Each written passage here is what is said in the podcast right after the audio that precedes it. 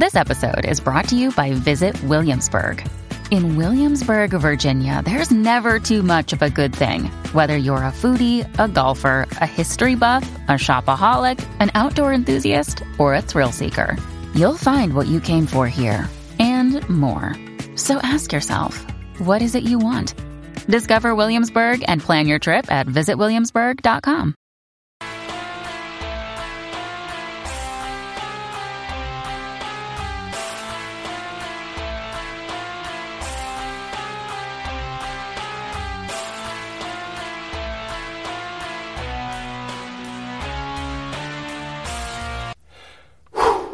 Hey guys and gals, what's up? Today I'll be talking about a horror movie called The Butchers from 2014.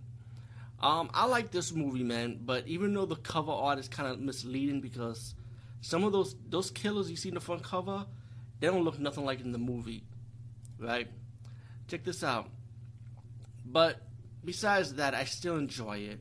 You know, um, the movie's about this ghost town, right?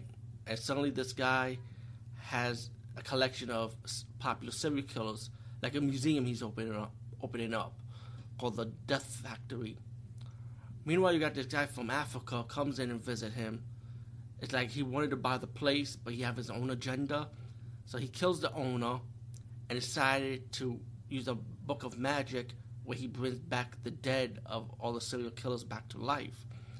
Meanwhile, you got a group of travelers in a bus, like tourists, I would say, and their bus broke down and they, they ended up going to the ghost town for help. You know, trying to get some help, pretty much. Meanwhile, these serial killers like Jack the Ripper, Jeffrey Dahmer, Ed Gein, for, for example, will go out, start killing these people one by one or torturing them.